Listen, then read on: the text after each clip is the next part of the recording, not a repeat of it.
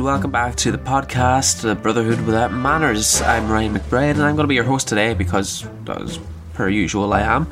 And uh, yeah, I'm, I'm soloing it again today because it seems to be the pattern that's emerging. I need to get one of the other lads to uh, to come in with me next time, but sure, who knows? They're all very busy and uh, undedicated to the cause of Game of Thrones, I think.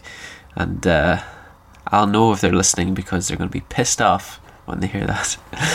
Uh, yeah, and this time round, I have yeah, I got some theories that I would forget about, but I don't want to forget about if uh, I left them until season eight of Game of Thrones comes out in 2019. Now, actually, I got asked um, there before I came on air what date is Game of Thrones coming back at, and actually, I don't think there is an official date.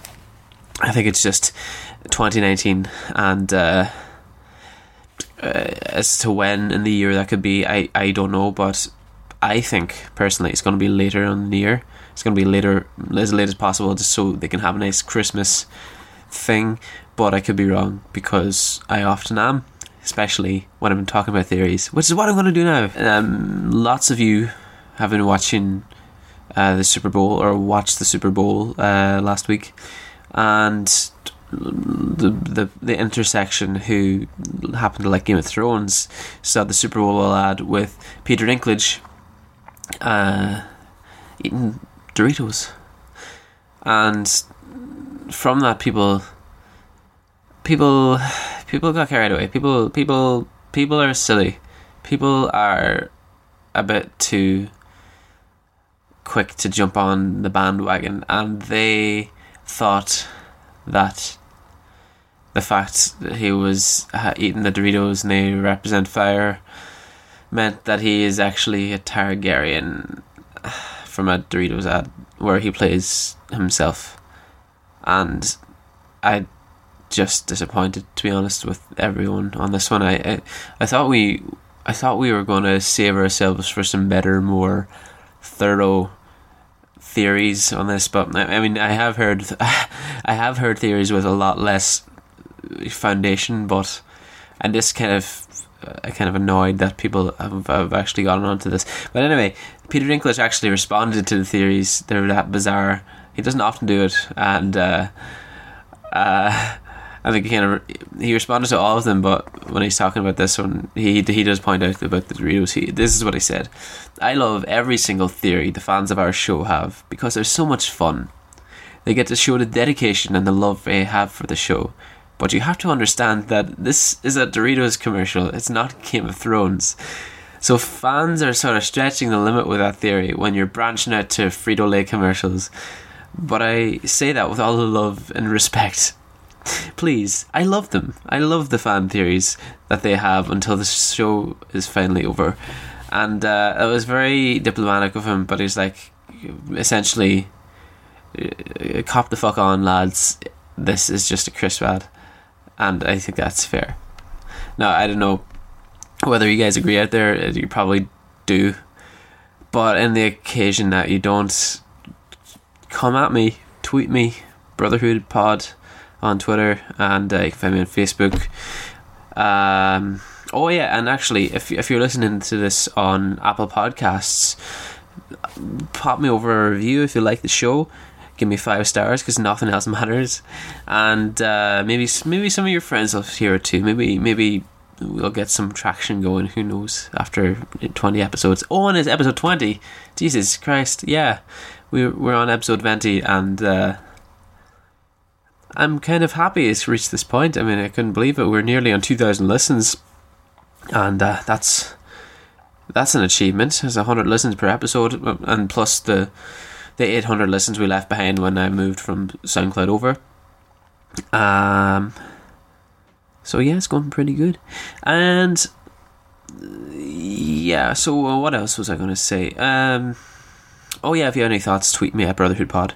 And uh, if you have any questions for the next uh, for the next episode, or if you have any questions about what's going on in this show, you can email me at bannersmanners at gmail.com and you can leave me a, uh, recording on your iPhone or your, your, your, your Android or whatever you used off your computer, your Zoom, your whatever the hell. If you want to send me a voice recording so you can hear your voice back on the show next week when you're asking a question, that's perfect. That sounds good by me. And I'll read it out. Well, I won't read it out, I'll play it, but uh, and I'll answer it. Anyway, second theory I got going on here. The it was about the hound and this one, and the hound. I I, I don't theory enough about him, and there's so much stuff that I could be doing with him, and it's kind of disappointing that I haven't. Uh, a lot of people just do get carried away with Clegane Bowl, and now it's pretty much confirmed because he was like, "Oh, uh, you know what's coming for you, brother. You've always known." Uh, for some reason, I was in the north, but he actually doesn't sound like that at all. Um, but in real life, he's Scottish, so maybe I'll get away with it. I won't. I'll probably be punished even more for saying that. But yeah, this theory is related to that quote where he said to the zombie mountain, and it's that the hound's fire fear is founded, and um, I mean it was founded anyway because the going thing in the, the going story in the books and the show is that the mountain shoved his face into the fire when he uh, when he was a kid when they're both kids because he was playing with his toy. And I I mean it's grand for explaining explaining the mountain and why he's uh, a brute and uh, just kind of some character explanation for him but this one got me thinking an awful lot and I'm kind of I'm very convinced by this um, this one just basically says, well, okay, just catch you up. Some context here. The mountain in the later part, the later season of Game of Thrones, joined up with the Brotherhood of Banners. Banners, not us. He joined up with the Brotherhood of Banners, and uh, he started following the Red. Well, I didn't follow the Red God, but he started seeing visions in the fire, which was a big deal for him because he didn't like looking into fire or stuff like that because he was afraid of it because what we thought was that his, his brother pushed his face into the flames and gave him those horrible scars. Now, I think that when he was a kid, he saw the mountain's death, and he told the mountain, and he told the mountain uh, about his death, and the mountain pushed his head into the flames, causing the burns because he told him, "Listen, you're going to die this way, or I'm going to kill you this way, or, or something along those lines. And I feel like his season seven in the Dragon Pit uh, interaction with him saying, you know what's coming for you, you've always known, is just immediately harking back to that. And I just think that is certain almost. I, I could bet my house on that if I owned it. uh, but if you agree, let me know. If you don't, don't. No, if you don't, do. Because we like the spirit of debate in this show. Well, I do. I don't know what about the other two. Um, anyway, the next theory I have is about Jaime. Well, it's not really a theory. It's just kind of a, a thing I was thinking about, and it is between two characters. I like thinking about the dynamics of two characters who haven't met in the show yet, and this is one that I don't think has been really well covered and it's basically about Jaime and Gendry, Gendry, Gendry, and will Jaime suss him out? Basically, will Jaime be able to figure out that he is Robert's son, or possibly Cersei's son? Now, I I mentioned uh, during the week on Twitter. Well, I said I hope they confirm this theory, and um, it was basically of uh, Gendry saying his his mother had yellow hair and his and Cersei saying her firstborn son died or was taken away from her and she didn't see him, him die, but basically that's what happened. And it's just it just lines up too much considering it is Robert's son. Um, but yeah, if if that does prove to be true, I feel like if Jimmy does meet him, I feel like he could he could suss it out. I feel like he could figure it out. I feel like that could be his thing, or he could have a feeling in his gut, and like you got a brand or something, and that's how it's figured out. I don't know. I don't know. I just feel like it's. I'm kind of excited anyway, and uh, it'll be an interesting, even if it's not true. It'll be an interesting dynamic between them because here is the guy who is fucking his stepmom. Well, not really stepmom. Is that what it is? What is a bastard child's relationship to their father's wife? Is there a name for that? There probably is. Catelyn and Jon too. But anyway, let's not get bogged down in the specifics here. oh my god! Actually, I'm just about to move into an even more. Oh, this this this theory just got me right in the right in the right in the excitement bone uh, during the week. It's that Littlefinger is still alive, and yes, I know we all saw him die. We saw Arya slit his throat. We saw Sansa sit there like a super bitch, you know, showing off her power and all this, but uh, and Bran being awkward in the corner as per usual. But I think this theory does go. Uh, like I wasn't satisfied by Littlefinger's death at all. I felt that Littlefinger, that what he did during that last season did not make any sense at all, and the advice he was doing, doling, he wasn't taking it. He wasn't taking it at all. He was saying, "Oh, uh, you got to look at the danger. You got to imagine all of the all of the worst things, and that's what you should prepare for, and all this shit. I mean, yeah, he doesn't. Uh, he doesn't prepare for that himself with Sansa, who knows he's up to shit, and Sansa, who know who, who would be better off without him there. And I don't know. It just it didn't didn't stack up for me altogether. And this theory goes that he traded faces with someone. Now, the theory I watched on YouTube was that he traded faces with the blonde lady who he gave uh, supposedly a note to because she says to him like someone someone read her lips or turned the volume up really high. And she says your time is up. And Aidan Gillen said in an interview afterwards about something unrelated he said that phrase as well.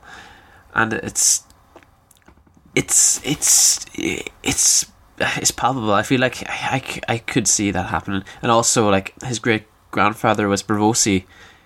Why include that in the story? Why include that he has blood from Braavos if it doesn't relate to the House of Black and White and the Faceless Men?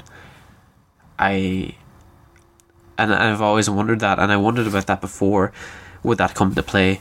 That he happened to be um, Braavosi and if he would be a faceless man or know about them at least because apparently if you give the coin the the faceless man coin the Braavosi coin to anyone from Braavos and say Valar or Morghulis or, or whatever it is then they take you right to the right place. And also um, the blonde lady he gave the note to supposedly it was the coin that he was given it to given to her. And uh, she was actually a faceless man who then dressed up as him so that she went to court dressed up as Littlefinger and died for him. Or you know, not whether or not she knew about it or not. That would be really interesting. And I, I just, I'm, I'm kind of excited by that prospect. I won't, not gonna lie. And yeah, but if if Littlefinger, if it doesn't prove to be true, and Littlefinger's just dead, and he didn't take his own advice, I'm kind of disappointed with that storyline. Even I, I mean, there's there are deleted scenes to be seen, um, so we'll see more of Arya, Bran, and Sansa plotting. But whatever of plotting they did, it doesn't explain Littlefinger's actions or lack thereof, and uh, I don't know. I'm a bit disappointed. But that theory kind of perked me up. Anyway, moving on. Uh, this is on to book news. So, uh, all of you Song of Ice and Fire fans, uh, your ears can perk up a little, or not, because George Martin says that Winds of Winter won't be out this year, but Fire and Blood: A History of the Targaryen Family Part One will be and it will be out this year and before Winds of Winter. And part two of Fire and Blood, so it's a second volume, will be out after Winds of Winter. So we got ourselves a little timeline, and I feel like it could be coming near.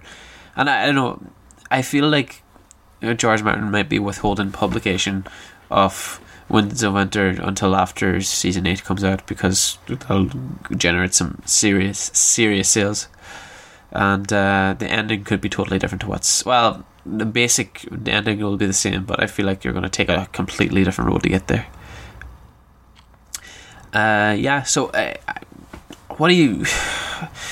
What do you why what do you think the holdup is with George Martin? Do you think he has everything written? Do you think he has everything written and he just wants to put it in the right order? Do you feel like it's a, a TV a backdoor agreement that he's not he's withholding publication until after they're done?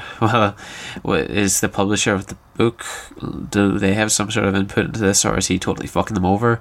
Is George Martin taking on extra projects because he doesn't have any interest in finishing off the the the Song of Ice and Fire series. What do you think? Tweet me, Brotherhood Pod, and uh, we'll see. We'll see what you think. Maybe be able to run a poll on that during the week. Who knows? I saw. Uh, sorry, uh, I'm not. I'm not. I'm not uh, bored or anything. I'm just. I'm just exhaling. I've had a long, tough week. It's Friday now when this is going out. No, it'll be Thursday actually. Fuck that. So next theory: What happened to Salladhor Saan? Who the fuck is Salladhor Saan? You may ask. I asked that too. And then I saw him and I was like, oh, that guy. But this is a podcast, so you won't be able to do that. And I feel like I have a burden of responsibility to catch you up on his background. Salladhor Saan was the guy who brought in ships for Stannis on behalf, well, after, yeah, before the, the, the, the Battle of the Blackwater. He was a pirate and uh, rogue trader, and Davos knew him. Davos was the person to get the deal together. Remember, he was on the boat and he gave him all the gold. And uh, yeah, eventually his fleet got wiped the fuck out during the Blackwater because of all the wildfire and Tyrion and stuff like that. But um, there was no real closure on what happened to him, and they don't let away many loose ends in Game of Thrones. They kind of they kind of like to tie those up. So um, kind of be interesting to see if he comes back into it. And this theory I heard goes uh, that Davos will approach him again to try and bring in ships, and uh, I don't know where is he now? Is he in the north? Is he in the Golden Company? If he's that interested in coin and he likes you know fleets, he could be shipping the Golden Company to Westeros. Who knows? And uh, additionally, another thing to add on to the end of this: what about Davos? Will he be in charge of the the Daenerys's fleet now that um, Yara is she's been captured and stuff? Like, no, who else there has any naval experience? No one really, except Davos. Uh, even though he's only ever lost a battle, but I don't know. That's just a theory thought it was interesting. Thought I'd mention it. Thought I'd leave it out with you. And this, this, and um, uh, there are loose ends there that need to be tied up. And I know we're not going to have much time next season with only six episodes, but they're going to be long ass episodes. So I think there is room there for explanation of these little things. Maybe not. Maybe he'll only show up on screen for a sec. Uh, oh well. So what's next? This one has been doing the rounds for years. But I thought I'd just bring it up because uh, because I like it. I don't know. I feel like it's it's it's very it's very explanatory of everything, but maybe it's too convenient. It's the Jaqen H'ghar is Rhaegar theory. Now, like they look like like since they cast the new guy, other than the hair, they kind of look a little bit alike, and. Uh, I mean, he he has a streak in his hair, Jaqen, the silver streak. But if he really, why does he have the streak if he's a faceless man and trying to hide his identity? If he was trying to hide his identity after the the uh, Robert's Rebellion, he would just get rid of it. So it's kind of dumb by using that as evidence because it's kind of doesn't really count as evidence unless he's trying to leave a little hint here for Arya or Bran or someone like that. Uh, Maybe Arya will ask Bran how what his journey was at some point. Someone said he carries the same grace. I guess he does carry grace, but like, who the fuck knows what grace Rhaegar carried, other than like secondhand um, second hand accounts. But anyway, another bit of evidence. Is This is probably the strongest bit of evidence is that he befriended Arya, and he didn't really have any motivation. If he's just a faceless man, and it's very strange that he let himself be captured in the black cells on the way to the, the wall for no reason. Unless, of course, he's trying to protect Ned's daughter, just like Ned protected his son, Jon Snow. It would add up a lot. And I feel like his time was right because all this is going on after Ned was killed. And if Rhaegar was alive all that time, well, he was essentially killed and Ned protected his son. Anyway, you get that. You get that. You get that point. You're smart. You're smart audience. You're smart audience. Now, um, Arya, by all accounts, is like Lyanna. Like she, he, she looked like her. She acted like her. And and there was a quote from Ned at one point. He said, "Arya, you have the wildest in you, child. The wolf blood, my father used to call it. Lyanna had a touch of it, and my brother Brandon more than a touch. I brought them both to an It brought them both to an early grave. Lyanna might have carried a sword if my lord father allowed. You remind me of her sometimes. You even look like her. That's a very long quote to compare Lyanna and Arya. I guess it's just some exposition, like exposition on both of them, but it's interesting that they compare them, and it's not the only time it happens. There's lots, and talking, focusing back on Rhaegar again. Oh yeah, the actor who plays Jaqen H'ghar is like speculating about the series as well, and he says, well, if you rearrange the letters, it could spell something similar to Rhaegar and Jaqen H'ghar, you know, all that stuff. But you know, it's it's interesting. But he's kind of between that and the hair streak. He's trying to. It's like he's trying to be found out. Maybe he is. Um, maybe he felt guilty for running and he wanted to be caught somewhere deep inside. But back on how he died, there was lots of focus on Rhaegar's rubies because he wore an armor that was head to toe covered in rubies, so he's really obvious and really easy to find, and that happens with a lot of uh, a lot of fighters in Game of Thrones. Like if we remember, the the Hound had a like a, a special helmet. Gendry made his own little bull helmet too, and. Uh, and George Martin actually complained at one point that Stannis and the Hound weren't wearing their helmets at Blackwater. And that was just kind of a throwaway comment at the time. But this the, the, the point this theory is making could make it more relevant.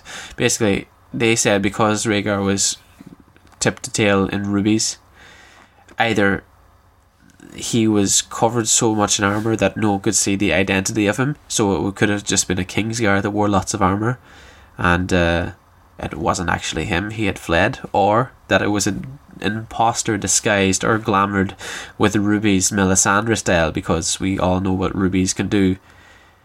Um, because you know Melisandre was was was made look really young, which is actually a four hundred year old witch thing. And Mance Rayder did it in the books too. He he tried to make himself look like someone else by that, and that's really interesting. And if if he was trying to fulfill the prince that was promised uh, prophecy, then it would totally line up that he would use get someone to use or someone voluntarily die for him using R'hllor's magic glamoring. Uh and also like he's kind of going there have been a lot of similarities uh, drawn between the the faceless god and R'hllor, but you know that's kind of looking very deeply into it. But who knows? Um. Anyway, that's all I got for you this week. Hope you enjoyed it. Hope you liked the show. Hope you review me five stars. Apple Podcasts. Maybe not. Maybe you're just gonna forget about it as soon as you go. But you know what? I'm glad you listened this far, and, and uh, yeah, I'll be back with you next week with more juice. That's grey area. I'm just stealing her fucking phrase now, but I didn't mean to. I didn't mean to grey area. And uh, yeah, listen, there's there's theories coming out left, right, and centre, even in this off season. I somehow have avoided spoilers, production spoilers, and that is great, and I'm happy with that, and I like to keep it that way. Um, if you have any other theories that you'd like to share, tweet us at Brotherhood Pod, Email me with your questions, sound recording, ideally, if you want. Text, that's fine too. Uh, at bannersmanners at gmail.com. You can like us on Facebook. You can follow us on Tumblr, whatever you call that, tumbling. And uh, yeah, you can find us at here. There's that forward slash brotherhood well manners pod or something like that. I don't know what the exact URL is. So uh, see you next week.